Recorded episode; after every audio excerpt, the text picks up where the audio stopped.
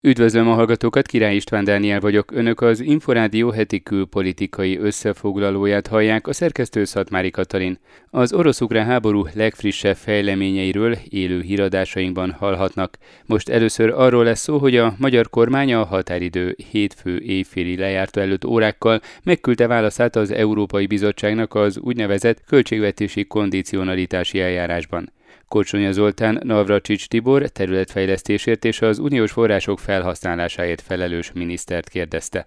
A szoros értelemben vett tárgyalás sorozat a válaszlevéllel kapcsolatban tulajdonképpen július közepe vége óta folyt, de ha, ha távolabbi előzményekre is visszatekintünk, akkor mondhatjuk azt, hogy áprilisban kezdődött ez a történet, hiszen akkor fordult a bizottság egy levéllel a magyar kormányhoz közvetlenül a választások után, amelyben tájékoztatást kért néhány jobbára közbeszerzési eljárás kapcsolatos, illetve az uniós források felhasználásával kapcsolatos kérdés intézményi feltételeivel kapcsolatban, és azóta folyik gyakorlatilag napi szintű tárgyalás technikai szinten, politikai szinten is, a, a jogállamiság, úgynevezett jogállamisági feltételrendszer keretében is. Ez az, ami egyébként a tágabb keretét adja a másik két tárgyalás sorozatnak is, tehát a partnerségi megállapodás az operatív programok finanszírozását lehetővé tevő tárgyalásokat, illetve az újjáépítési alaphoz kötődő nemzeti terv elfogadását lehetővé tevő tárgyalásokat.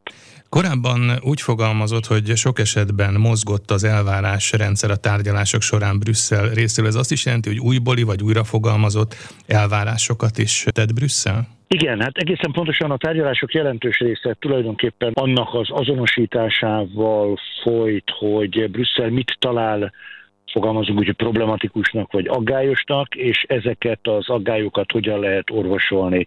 Ez az esetben szövegértelmezés is jelentett, legenyhébb formában, a legmélyebb vagy legátfogóbb formában pedig jogszabályváltozást is jelentett. A tárgyalások során valóban többször változott az álláspont, de ez előfordul. Ez nehézséget okozott, hogy nem tudtuk egészen pontosan azonosítani, sokszor a bizottsággal együtt egyébként, hogy mi az, ami számukra problémát jelent.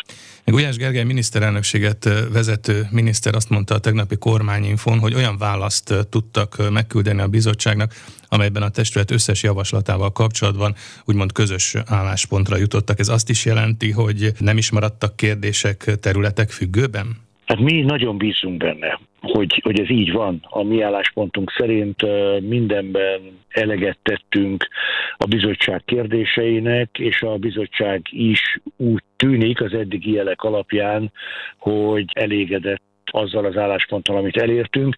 Nyilván most a levél kapcsán azért további értelmezések lesznek, hiszen egy rendkívül bonyolult folyamatról van szó, ahol tulajdonképpen a magyar kormány tekinthető egy egységes cselekvőnek, vagy egységes tárgyalópartnernek. A másik oldalon azért több főigazgatóság, kvázi minisztérium vesz részt a bizottság oldaláról, illetve hogyha ehhez meg hozzáveszünk a politikai szintet, akkor azt is mondhatjuk, hogy több biztos, ami eleve bonyolultabbá, komplexebbé teszi a tárgyalási folyamatot.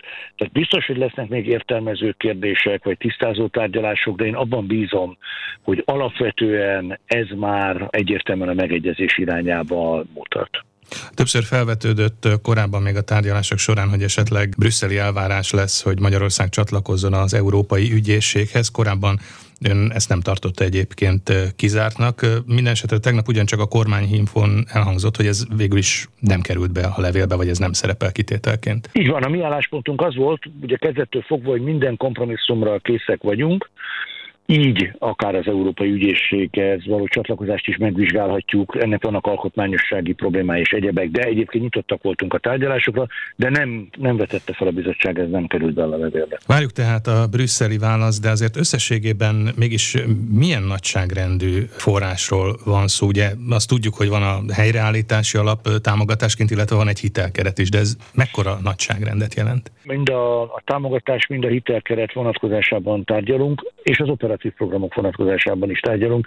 Összességében ez mintegy 20 ezer milliárd forint értéket jelent. A célunk az természetesen itt az operatív programoknál ugye mi csak egy részben vagyunk tárgyalófelek, hiszen a mezőgazdasági és vidékfejlesztési alaphoz kötődő szakpolitikák és operatív programok az Agrárminisztériumhoz tartoznak, ők is jól állnak a tárgyalásokkal, úgy tudom, tehát abban, abban bízunk, hogy az év végéig sikerül megállapodni, és akkor több tízezer milliárd forint kerülhet az elkövetkező most már nem 7, ugye, mert 21-ben kezdődött ez a 7 éves ciklus, de hogyha még a, a továbbvezetett időszakot is nézzük, akkor körülbelül 7 éves időtartamban a magyar gazdaságban és a magyar társadalomban elköltésre. Érdemes lenne egyébként a hitelkeretet is igénybe venni. Korábban, hát igaz, akkor még mondhatni más idők jártak, ezt a hitelkeretet nem igényelte volna Magyarország. Én úgy gondolom, igen. Ha ez vita témává válik, akkor egyértelműen amellett fogok érvelni, hogy vegyük igénybe részben, amit ön is mond, alapvetően megváltozott a, világ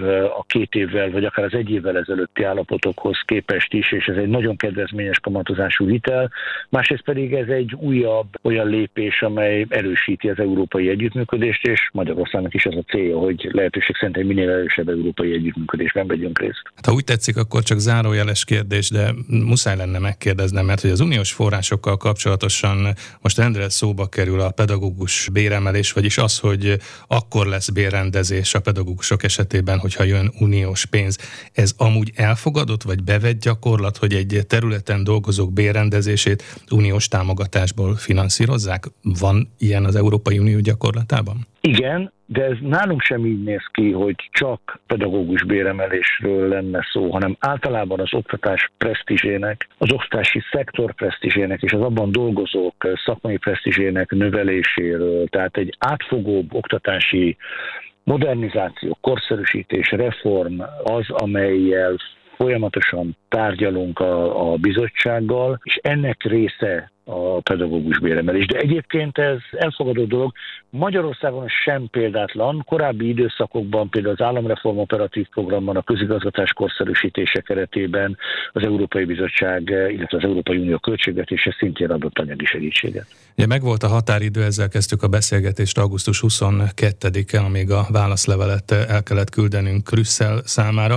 Megvan a határidő a brüsszeli válasz tekintetében is? Van határidő, egy, egy hónapos határidő van ilyenkor mindig arra, hogy érdemben vagy hivatalosan is válaszoljanak. Mint említettem, folyamatos a kapcsolattartás tulajdonképpen a különböző szinteken, úgyhogy én abban bízom, hogy szeptember elején szeptember első felében már többé-kevésbé hivatalos, vagy legalábbis jó tárgyalási alapnak számító válaszsal számolhatunk. Mekkora az esélye a megállapodásnak, ha mondjuk számszerűleg tippelni kellene? Hát ha jól emlékszem, a legutóbb ilyen kérdésre azt mondtam, hogy 98,8, de nem vagyok benne biztos, mondjuk akkor most 98,9-re emelem ennek az arányát. Jövőre ismét Magyarországra látogathat Ferenc pápa, ezt a magyar köztársasági elnök jelentette be, miután a katolikus egyházfő 40 perces magánaudiencián fogadta őt a Vatikánban. Novák Katalin sokat beszélgetett a pápával a családok támogatásának fontosságáról, és abban is egyetértettek, hogy a béke mindenkinek közös érdeke. Herceg Zsolt összefoglalója.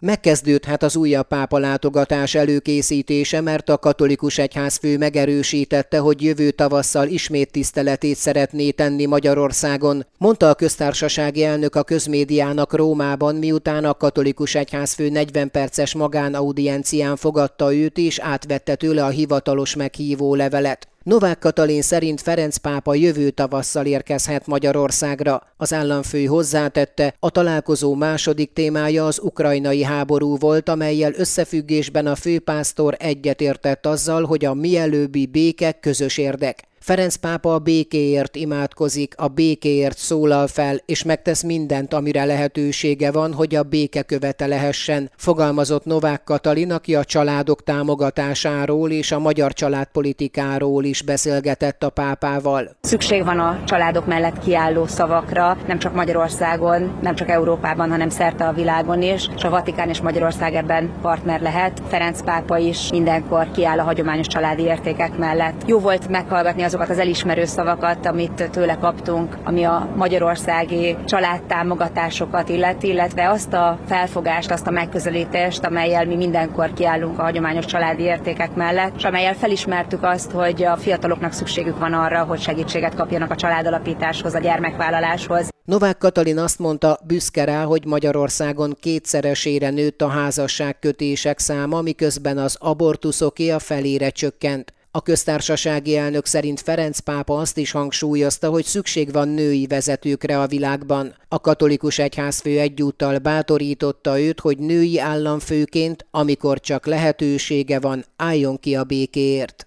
Herceg Zsolt, Inforádió 88,1 Fél éve tart az orosz-ukrán háború, már a nyilvánvalóvá vált, hogy ez a konfliktus elhúzódik, miképpen az is, hogy Ukrajna a nyugat segítsége nélkül nem tud győzni. Az Oroszország ellen bevezetett szankciók pedig Európát legalább annyira veszélyeztetik, mint az agresszort. Herceg Zsolt sok más mellett ezekről beszélgetett hat hónappal a háború kitörése után Feledi Botont külpolitikai elemzővel.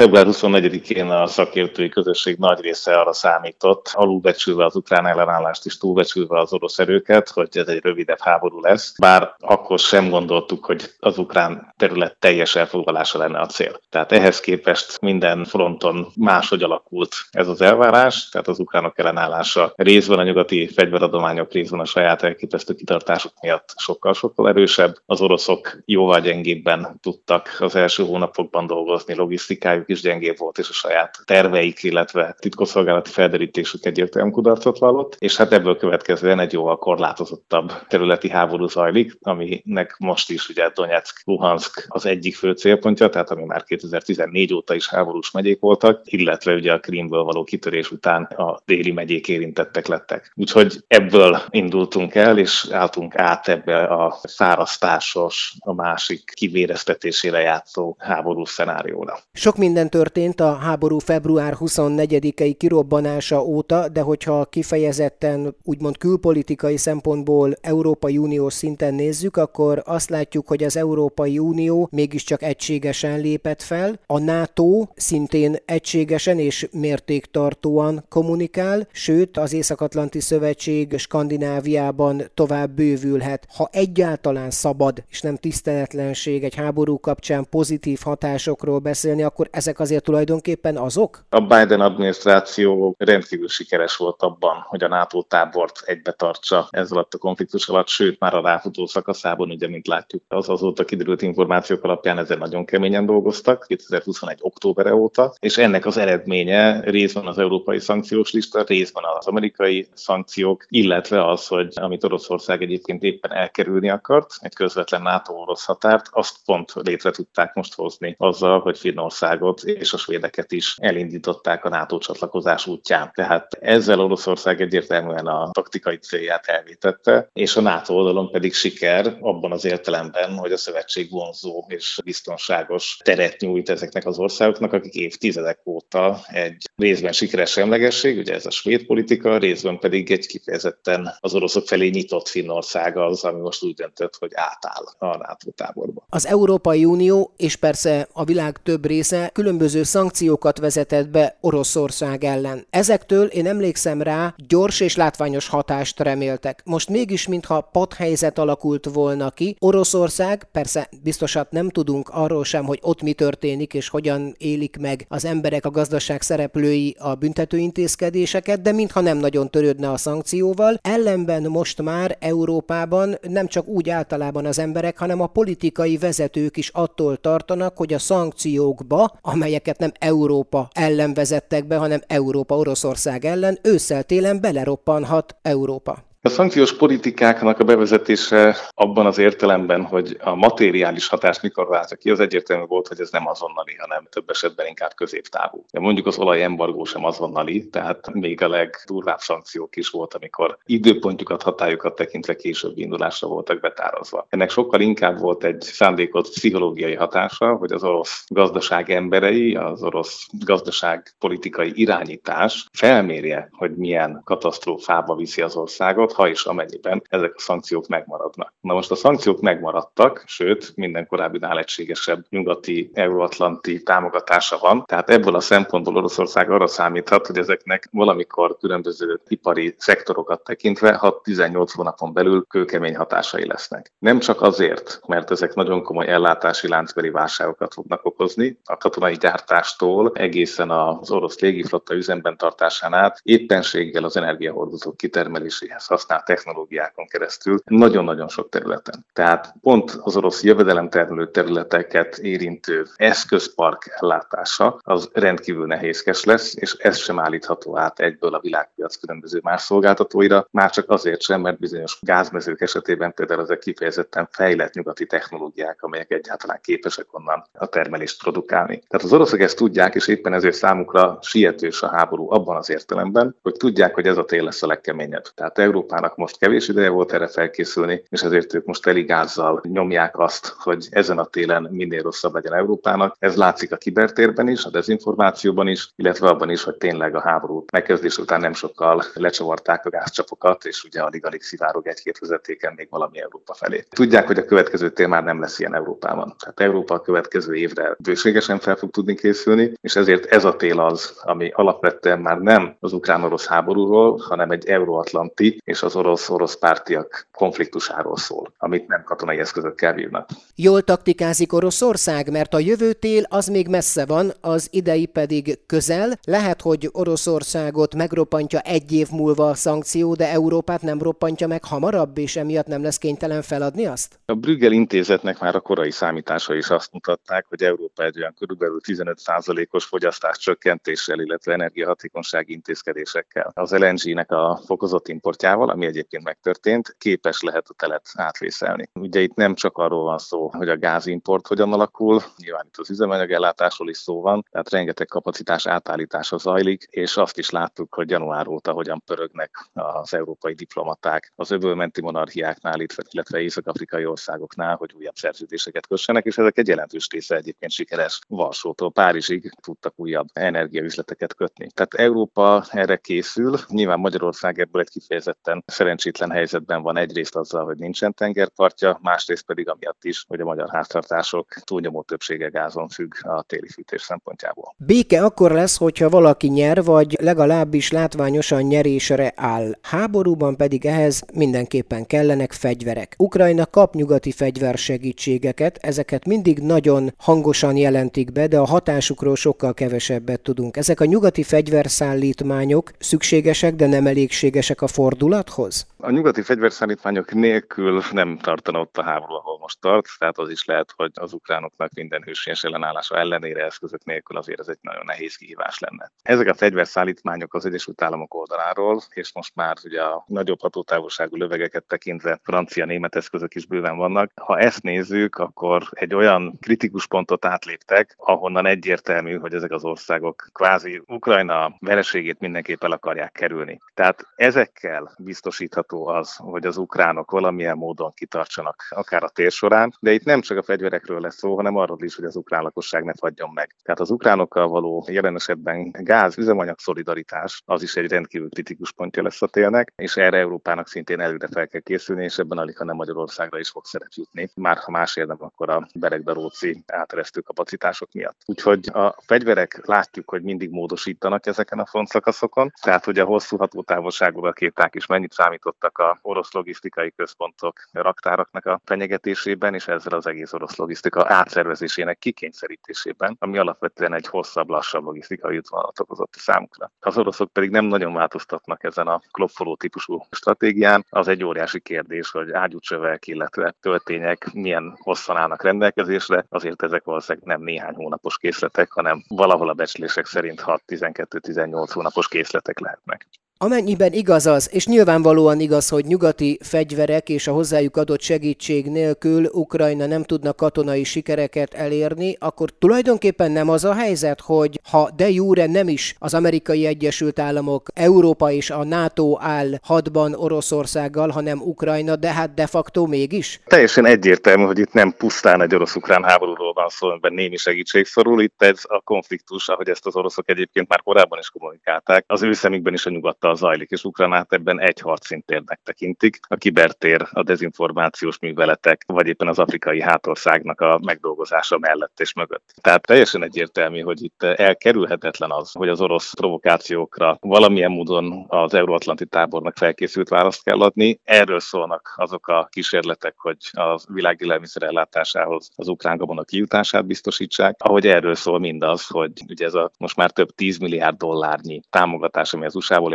érkezett, és most már lassan 20 milliárd eurónyi támogatás az Európai Unió részéről, hogy ezek is ellássák ezt a frontszakaszt, és ne szenvedjen vereséget itt az euróatlanti tábor, hiszen bármelyik fronton szenvedne vereséget, az a többi fronton az oroszokat csak bíztatná a további lépésekre. Még egy kérdés, amit fél évvel ezelőtt még nem vettünk volna komolyan, de most muszáj feltenni. Elképzelhető olyan forgatókönyv, hogy Oroszország beugrasztja a NATO-t, úgy általában a nyugati világot ebbe a háborúba? A jelenlegi tudásunk alapján, és mindig veszélyes a saját racionalitásunkat kivetíteni Moszkvára, hiszen látjuk, hogy egészen más értékrendszer alapján hoznak döntéseket, de mégis azt tűnik logikusnak, hogy alapvetően nem éri meg nekik kiterjeszteni a katonai konfliktust egy költség alapon, miközben ennél sokkal hatékonyabb aszimmetrikus eszközöket tudnak bevetni. Ezt jelenti ugye akár a Wagner csoport közép-afrikai tevékenysége, vagy pedig az amerikai novemberi választásokban való kibertérbeli beavatkozás. Tehát, hogy számos egyéb lehetőségük van, van, ahol arányosan nagyobb kárt tudnak egységnyi energia befektetésével okozni.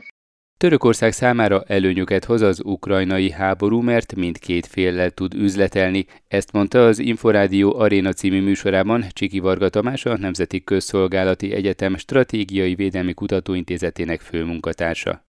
A török elnök az egyik nap Putyinnal tárgyal, tető alá hoz egy gabona kiviteli megállapodást, a másik nap pedig arról beszél, hogy a krímet vissza kell adni Ukrajnának. Milyen szerepe van Ankarának? Abszolút egyensúlyozó szerepet játszik, és hát olyan, mint egy terített asztal, egy svéd asztal Ankara számára ez az egész konfliktus, mert miközben a terheket ő maga nem igazán viseli ennek a konfliktusnak a gazdasági, anyagi bármilyen terheit, mind a két féllel tud bizniszelni, és mivel olyan földrajzi helyzete van, ugye a Bosporus Dardanellák kiárat vagy bejárat, és azért regionálisan egy komoly szereplő, meg a térségben közvetlenül érintett, tehát azt nem lehet megkérdőjelezni, hogy miért dumál bele, nem Ausztrália az, aki közvetíteni akar, nem Törökország. Gyakorlatilag azt nem mondom, hogy amihez nyúlik aranyává válik, de hogy, hogy jó érzéssel tud hozzányúlni a különböző akár gazdasági, haditechnikai, energetikai ügyekhez, és mindegyikből a kis hasznát meg tudja szerezni. És ugyan NATO tagállam, de nem egyoldalú ez a fajta kapcsolat, miközben nagyon hullámzó volt itt az elmúlt tíz évben az orosz-török, tehát amikor az orosz